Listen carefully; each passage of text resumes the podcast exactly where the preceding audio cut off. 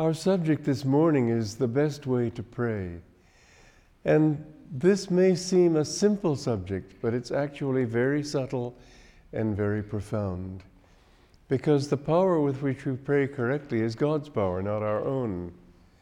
We have to have, in the beginning, a sense of real confidence, utter confidence, that God wants to help us, that God loves us, that God is always with us.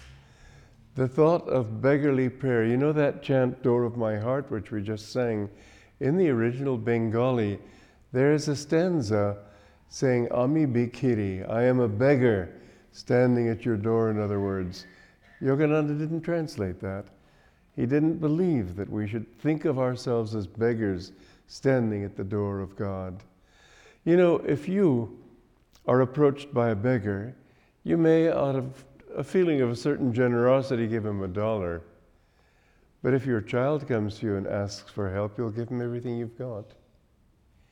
We have to approach God as his children. Somebody who knows Aramaic, studying the old scripture, said that the uh, Lord's Prayer is uh, the, the meaning of the word in Aramaic for father is like our meaning, daddy. It's a very familiar, very en- endearing expression of love.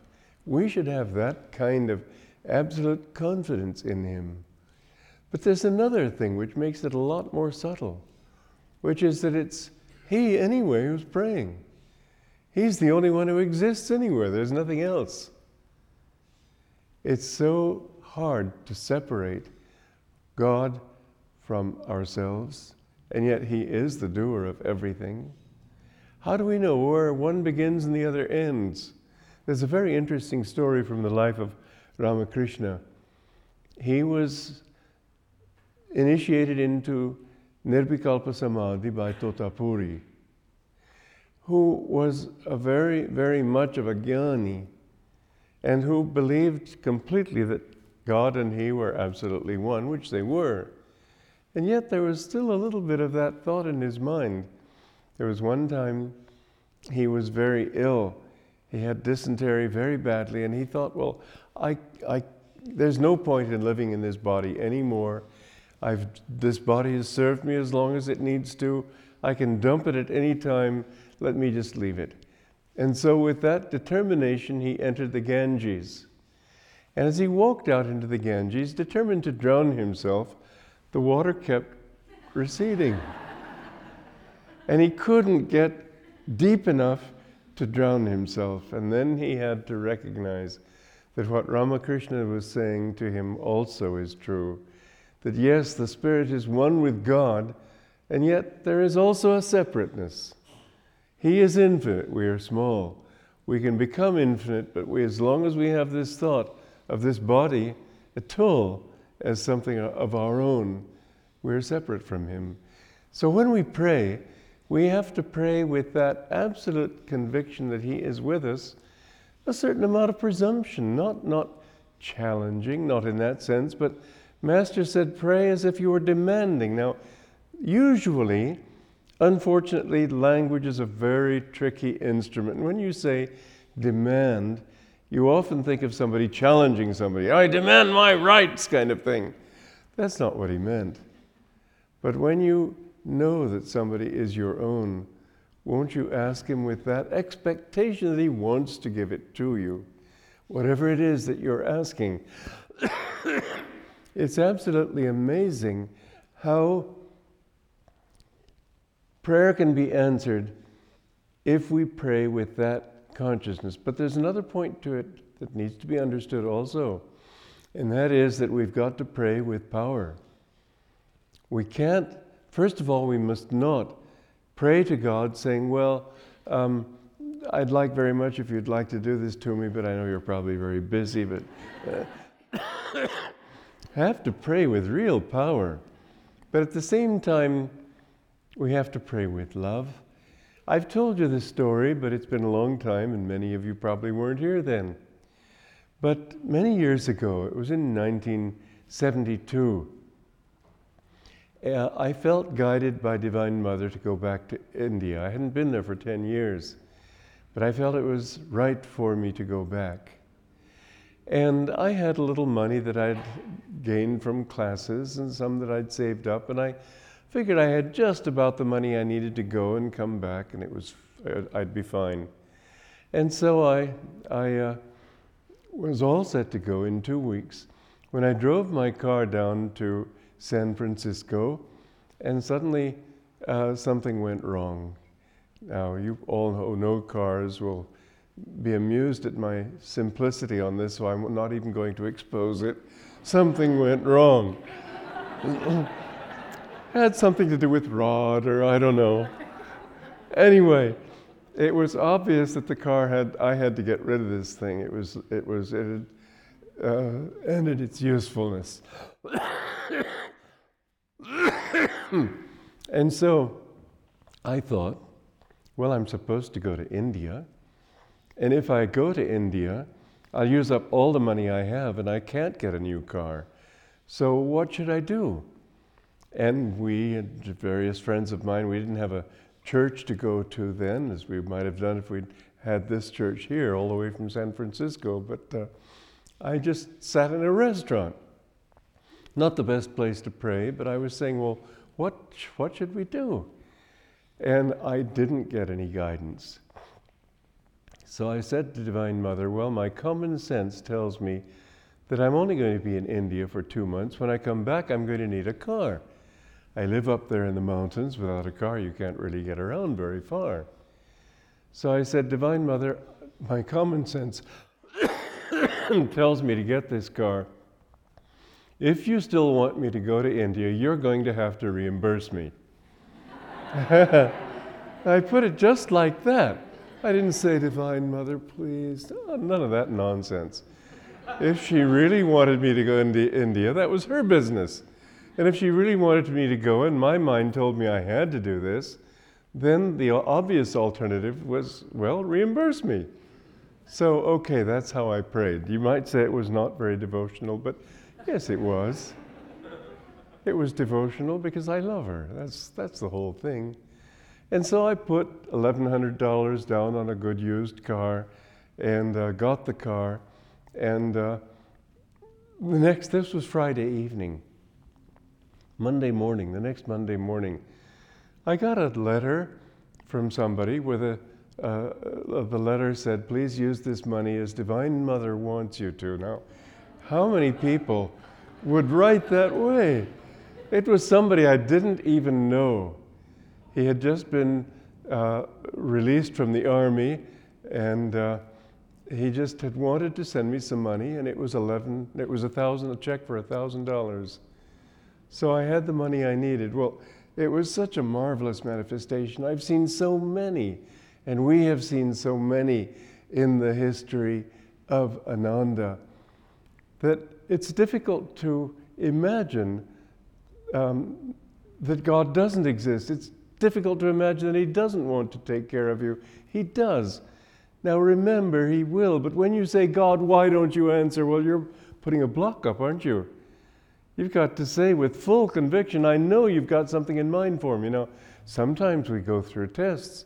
It isn't as if God is always smoothing the path in front of you. Quite the opposite. He often throws thorns in the way. That's the way you become strong. But if you, if you say, God, I know you've got something here in store for me, and I know it's, what, it's, it's right for me, it's for my good, and it's right for others, you will see that the severest test, even, always ends in a blessing. And more than that, when you look back at the end of the road, whatever road it is, look back on what happened, you'll see that the blessing could only have come through that test. It's not as if, well, yeah, but couldn't you have spared me that trouble? Couldn't it have come more easily this other way? Why did you have to put me through all the fun and games? It really, you find out that it was the only way it could have happened. That through our tests, the right doors open, the right doors are closed, the right people come to us, the right opportunities open themselves. You've got to have that faith Because otherwise, well, you know the story. I've told it to you too in the times that I've been here, and I've, I feel um, very apologetic for not being here the last time I was down here, but I had a fever and couldn't really get out the door even. So I'm making up for it today, and I want you to know that I would have made up for it even if it hadn't been that way then. So it's not just paying a, a debt. I wanted to say goodbye to you all. Because tomorrow, as most of you know, I go back to Italy after just about six months in this country. Well, anyway, the, the uh, blessings that we find in living for God are constant, but we've got to have that faith to put our hands in His. There's a story of a man who put his son on a dresser and then said, Jump, son, I'll catch you and then I'll give you a dollar. And the son was afraid and he says, Come on, son, don't be afraid, I'll catch you. So the son finally jumps and the father backs off and the son goes crashing down. And the father says, Now, sonny, let that be a lesson. When it comes to money, don't even trust your own dad.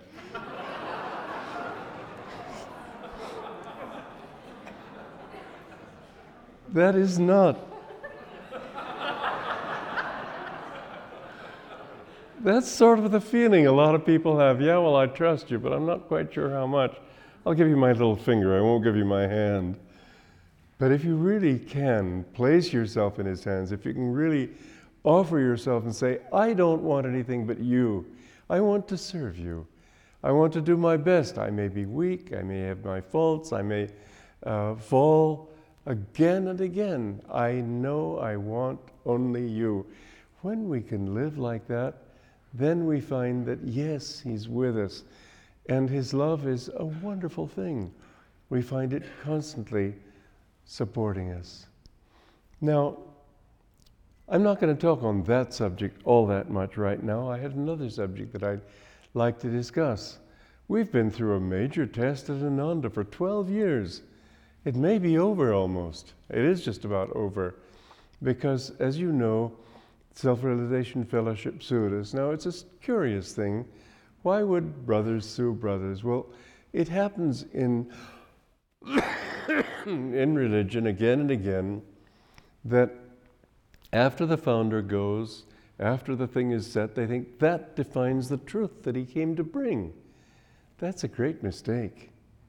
And so the followers of Sri Yukteswar or of Lahiri Mahashaya were upset with the followers, some of them, and some of them, some of the followers of Lahiri Mahashaya, some of the followers of Sri some of the followers of Sri Yukteswar upset with Yogananda. It just goes on. Everybody thinks that the form crystallizes and defines the spirit. That isn't what it's all about. But SRF got the idea what right do we have to spread these teachings when we control them? And our answer to that is what right does anybody have to say that he controls the truth? We're disciples of the same truth.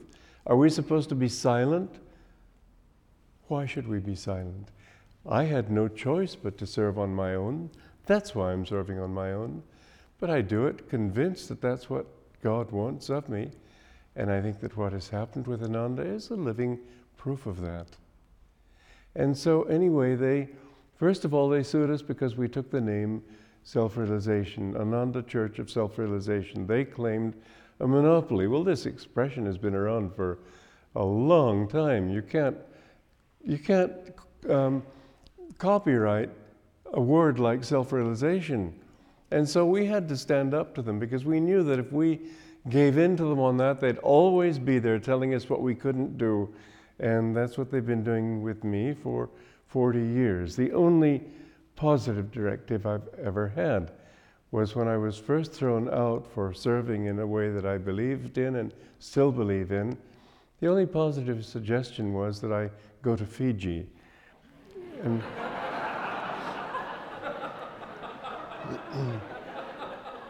it might have worked if I'd had the money. I didn't have any money, and so that was that. But uh, we couldn't live with that. We uh, did offer compromises. For example, we suggested God realization. No, this was their chance to really suppress us. That's what this lawsuit's been all about destroying Ananda. I hate to say it, but it's the truth. They have wanted to destroy us in order to reign supreme.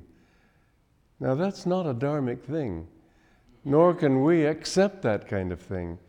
We can love them, yes. In fact, just this week, how many times I've tried. But I tried again. I talked with a couple of their monks, had a long discussion with them. I, I said, Listen, it's wonderful for me. This is the first time in 40 years I've even had a chance to be heard. But I said, Why can't we work together? Why can't we recognize that we're one family? Why do we have to have such separations? So we define it in one way, you define it in another. Does that mean that we are enemies? We shouldn't be. They liked it. They agreed with me, but that's not been the prevailing philosophy, nor did it stop the lawsuit. I, I did this in response to the judge who was trying to get us to settle, determined to make us settle. They're absolutely determined.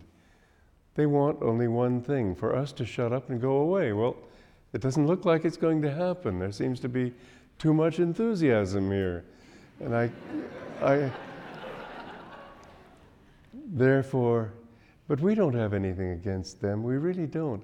However, if somebody's going to try to kill you, I said to one of those monks there, I said, Well, what was I supposed to do? Shoot myself?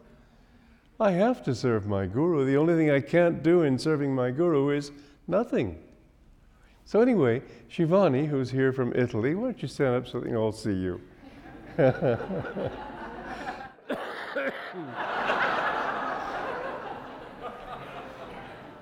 Back in those days, she decided she wanted to give the uh, Bhagavad Gita articles um, uh, as a Christmas present to us. And so she didn't even tell me what, what it was all about, but she asked if she could borrow my magazines. And so she mimeographed some of these and packaged them up for a Christmas present. It was a beautiful Christmas present, and the obvious reasoning is here these articles are by our guru, and you can't have access to them because they're old magazines that are out of print. Is it a moral wrong, a spiritual wrong to share this with people? Not to make money on it, just to share it. And that's what this lawsuit's all about. You had no right. Well, I bless Shivani, even if she got us into this mess.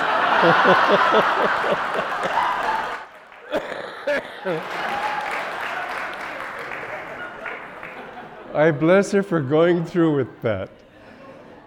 But it's an unbelievable thing. The judge himself can't believe it. But there it is. And now it's gone to the jury. So tomorrow we may well, in fact, should have some sort of an answer. But the fight is over after 12 years, and that's the beautiful thing. I had an interesting dream last night in which I was talking to, first of all, it seemed to be Manoj in India, who is a friend of ours, and he's the son of Devi Mukherjee, who's a friend of ours. And Devi, of course, I've known for many more years than any of you. And uh, then it became sort of a general thing, so you know how dreams are. But there was a lot of, lot of power in this dream also. First of all, I was saying, why, why don't we um, get the government to give us some property that we can build a whole new civilization? That we don't have to be constantly compromising with what's going on in the world around us that is a, always a step away from what we want wouldn't it be wonderful if we could build just a really coherent thing? Well, that's what we're doing with Ananda. But in this dream, I was saying, Here I am, 76 years old. There's not much I can do at my age to start anything like this. But each one of us has to do his little bit. We're not important in ourselves. But each one of us adds a little, another chapter to a saga that is God's. We're all of us children of God doing things together, and we each define it in terms of, well, do you define it in terms of Ananda? I don't know. I hope you don't. But it's a natural thing to do, as they define it by self realization fellowship, as others define it by what Lahiri Mahasaya said and Sri Yukteswar said, and so on. You can't define it. Truth is universal, but what is really happening today is that a whole new wave of consciousness has come into this world, and it needs to be given a clarity of definition. This new age of Dwapara Yuga, it's a whole change in human consciousness. I don't mean the change will be absolute, no, it's still a materialistic age, but an age in which there is a lot more a feeling of sharing, a feeling of energy, a feeling of not so much forms as, as directions, a new way of looking at life. It's not so easy to do. Let's say here in Palo Alto, we have a community that makes it much stronger. But living out there where everybody's got all kinds of ideas just floating around that are totally contrary to what you're trying to do, so that you end up feeling that you're doing a good thing if you help a little old lady across the street. There's so much more good to do than that, not that you shouldn't do that also. It should become a natural thing that you don't live for yourself. You don't matter, I don't matter, none of us is anything but a little grain of sand on this vast beach of reality. But a beautiful grain of sand even can shine. And if you make your life a shining life, you can change the world. Not you alone, perhaps, but as they say in India, one moon gives more light than all the stars, and one shining individual gives more light than all these other people who only go around thinking of themselves. And if you notice the people in your life who do shine, it's always those who think of being instruments for Him, who pray to Him constantly, who try to use His power, who understand that He's a factor in their lives, not something to be put on, a, on an altar or a shelf to be returned to on Sunday or something, but something that's constantly there. This is what our lives need to become. And when I meet people from Ananda, I see how many people shine with that light. That's much more important than anything else one can do. This is God's world, not yours and not mine. He has his own drama, and we're just there doing our little bit, but after we go, that power is still there. I know that this was a true dream to a certain extent. It may have been mixed. For instance, Dave, uh, Manoj first had Bengali brown skin. By the end of the dream, he had blonde skin and uh, blonde hair and uh, light skin. It was a dream in a way, but it was also true because I felt power in it. The power of God bringing this teaching into the world, changing the world, and ushering in a new era. This is what you and I are doing, and it's very exciting. We're part of a great adventure. A hundred years from now, people will look back and realize that this was what was happening, not the game between the giants and the. Take courage. Even if they lost, he's the real game going on. And he's trying to use us to bring this surge of mostly it'll be coming closer to the reality, closer to God. It's ironic that science, which is basically materialistic, has come a lot closer than religion as a, as a whole to seeing the unity of everything. Science is always discovering that underneath these apparent differences, there's one thing. Religion is concentrating too much on, this, on the differences. We believe in this. Yes, yes, but we believe in this. Oh, but we, we actually think this is more. Yeah, well, that's your problem. We, and so they go on fighting and fighting. I said to the Bishop of Assisi recently, when I was there last, that uh, he was saying that you have to accept Jesus Christ as your Savior. I said, Well, really, I think that's his business. My business is to love him. I can't say he's got to save me. That's his job. He said, Well, that's an interesting way to look at it.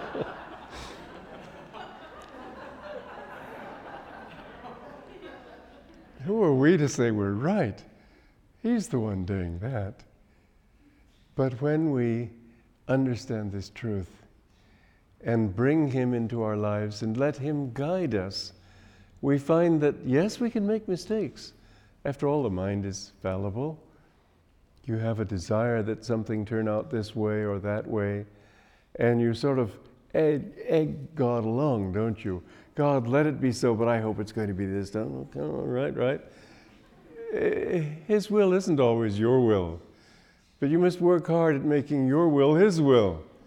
You must work hard at only wanting His will to be done, so that even, mind you, to take a very worst case scenario, you have a, a child who's dying of cancer. Naturally, you're going to ask God for his life. But you must also pray, God, if it's your will. This is a hard thing for anyone to accept. There are certain things in life where it's very difficult to accept that God really does want this. It's only because your view is limited. Maybe he's had a short span because that's all he needed. Maybe he had something else to learn. You, if you can really have the faith that whatever God wants, I will use his power to the extent that I can to make that child well. But after that, always with non attachment to it being my will that is done, you'll see that always in the end, his will turns out to be what uh, is right for you for the others. And suffering is always a result of wishing that things were or had been other than they are. Once a person accepts, then he understands and he's grateful. Well, who knows how that jury is going to vote, but I have to say that we were all very impressed with our lawyers and not so much impressed with theirs, although they do have I don't mean that in a way that it could sound, because uh, to be fair, obviously, uh, isn't easy in such a circumstance. And uh, yes, I do want Master's will to be done, but I must say that when we prayed with Daya and their board of directors in 1990 down in Fresno, and Daya led us in prayer that Master's will be done, we prayed as sincerely as they did. And we've won every decision so far. This is only the last little thing. 85% of this thing is already won by Ananda. But we still pray, let your will be done. But of course, we'd be happy to see ourselves released from this blasted burden. yes, I'm biased. it has been a burden, it has not been easy and how wonderful it would be to be able to use our energy all toward a positive direction and not to have to keep fighting for our very lives. Well, we're certain that won't be the result of this, this thing. It, it's, it's going to be good. Anyway, we hope that it's absolutely good so we can just finish with it completely. We'll see. Tomorrow morning we may get the answer. I hope we do. I wish I'd been able to be there, um, but I have to go to Italy In fact, I have a large number of people who are coming for the weekend of All Saints' Day on November 1st, um, just because I haven't been there so long. So the place is absolutely packed. And uh, I couldn't postpone it, so I'll just keep my cell phone open and wait for the news. Pray for this, though. If you want to pray for anything, pray, yes, that God's will be done, but don't sit on the lines. You can't do it in this life. You can't say, well, all is good and all is fair. It isn't always, except in God's will. But we have to try our best. We have to do our, our battling, and we've had to learn that lesson. I still get letters sometimes. We get letters. Why did you have to fight? We didn't want to fight. But what are you going to do if people are trying to destroy you? Are you going to say, oh, that's all right then, destroy me? I think that's just not realistic. That's not the way this world is made. It isn't what God wants of us. That's why He sent Arjuna into battle. We have to battle for what we believe in. We must never battle to hurt other people, but we must battle for defending what is right. This is essential. I don't believe in aggressive war. No righteous war is aggressive. That's what worries me somewhat about what's going on now over there in Iraq. But who am I to get involved in that one? But I do feel that on the whole, if we stand up for what we believe in, we will see that our prayers need to be made practical. How? What is the best way to pray? Make your prayer practical. Don't, don't be a dreamer. God is practical. It took a lot of practicality to make this world function the way it does. But in his practicality, he's not down to earth. He lifts it all up into his bliss. Behind all the tests of life, there is the bliss of God guiding us. Be guided by that bliss. And you will see then that what happens out of this case, it, I think it'll be a continuation of the story so far. Even if it isn't, it won't be that big a thing. The big thing now is that finally we're going to be rid of this test and we can begin to really concentrate on building Ananda as we want to. Our millions that you all from your pockets have had to put in to this are now going to be diverted toward uh, another cause, a better cause. Don't feel that it's been a waste. We have actually been fighting a war that is 2,000 years old. Who knows how much older? But it's been a natural thing. Back in the beginning of the Christian church, there were the groups of Gnostics who started communities, who felt that God has to be realized inside, not taken, and uh, truths not taken just from priests. Honor the priests, listen to them, but let your own experience be the determiner. Well, the church didn't like that. The church said, You've got to believe the way we tell you. You notice in the Acts of the Apostles, they had communities. You don't notice that in church history. They were knocked off the chessboard ages ago. So were the Gnostics. All you read about the Gnostics from the church point of view is the absurdities.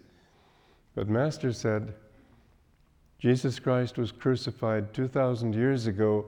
His teachings have been crucified for 2,000 years every day.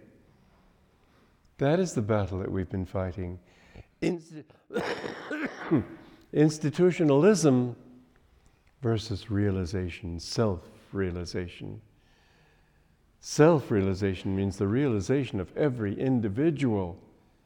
No organization can tell you what you must realize. Somebody in Germany had a vision of Master. I don't think it was a true vision. In fact, I think she was not quite balanced. Nonetheless, the answer she got from Mount Washington is nobody except members of the board of directors can have a vision of Master. I just don't accept that. How can not anybody who's sincere have a vision of God and Master and Christ and everybody? Religion cannot be held within the confines of an institution. That doesn't mean that there should, there should not be an institution. It's not either or. You know, there was a story of uh, he, he, or Gyaneshwar, he was the, uh, he, he, was the son of uh, a Brahmin who fell. And as a result, they were made outcasts. This is 700 years ago. And uh, the, he, he took a letter to the priests in the nearest big city and asked them if they would go through the scriptures and find a way, after his father had, had died, um, find a way to reinstate them as Brahmins. And the priests went through this and uh, all the scriptures, and they finally said, The scriptures are silent, so must we be. Now, it's very interesting what happened after that not the miracle that happened that reinstated those children as Brahmins. The miracle was this that, that uh, he was saying, little Gyandev was saying, that uh, all is God, everything is God. And so one of these priests indignantly said, You mean to tell me that God is as much in that buffalo over there as he is in you? Yes. Bring him here. He said, All right, if he's as much in you as he is in, in, uh, in that buffalo as in you, make him pray. Well, he began, make him speak. So the Gyanda began to pray. And because he was an outcast, they were outraged that he would pray in front of these Brahmins and closed his mouth. The moment he closed his mouth, the buffalo finished the prayer. it was a miracle, and they suddenly realized that he was a true Brahmin and that they, it was right to reinstate them. Now, Master afterwards said, But remember, it was not wrong of those priests to act as they did. They had to follow their rules. Those were the rules that they understood. It was only when a higher revelation came to them that they were un- that they understood that this supersedes what we've been what we could read in the scriptures. This is living reality. And so Master was showing, and it's very interesting that he would point out that both sides are real.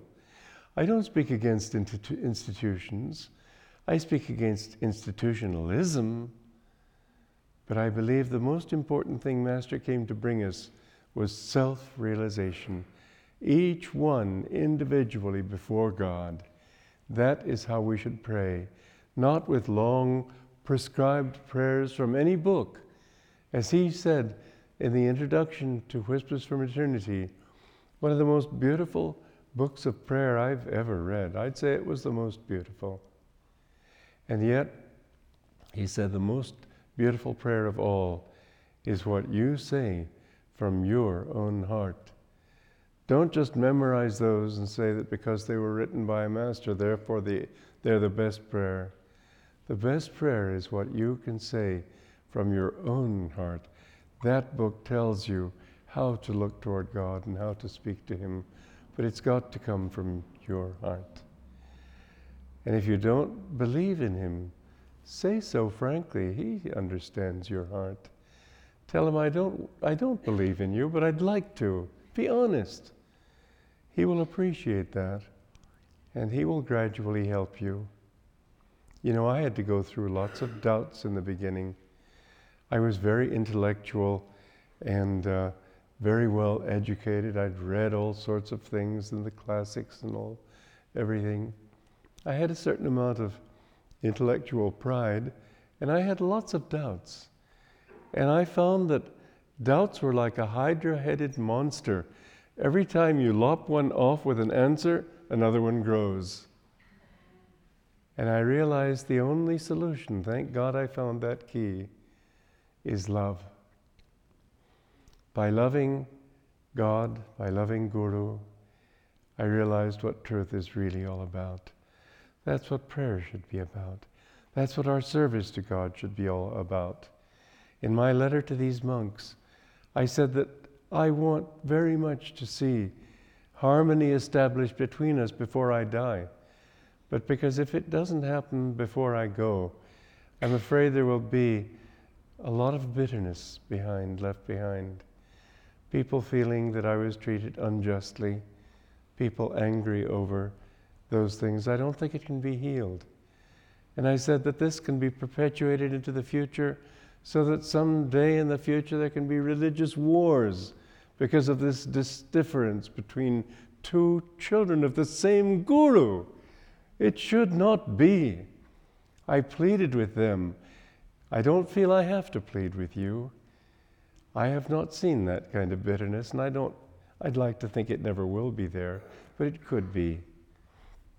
I'd like to feel that we're so busy doing what we can to serve God and Guru that we don't think about how other people think about us. We just don't care. But these are realities. If you look at history, it's just the pages of history are stained red with the blood of constant violence. And therefore, I say, let's always be charitable. Let's always realize that behind all of the differences, it's all God's play. Let's just love Him and be busy ourselves that we love Him enough. That's all He asks of us. There have been many times when we've asked, Why did this happen?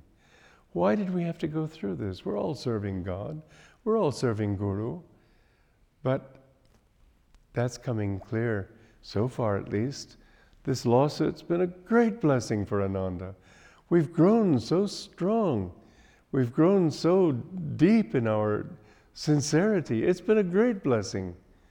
I'm sure that blessing will continue, but cling to the blessing. Don't let bitterness come in. And if and when we win, and I hope it's total, don't let it be the ticker tape kind of parade. We, we, we won. None of that.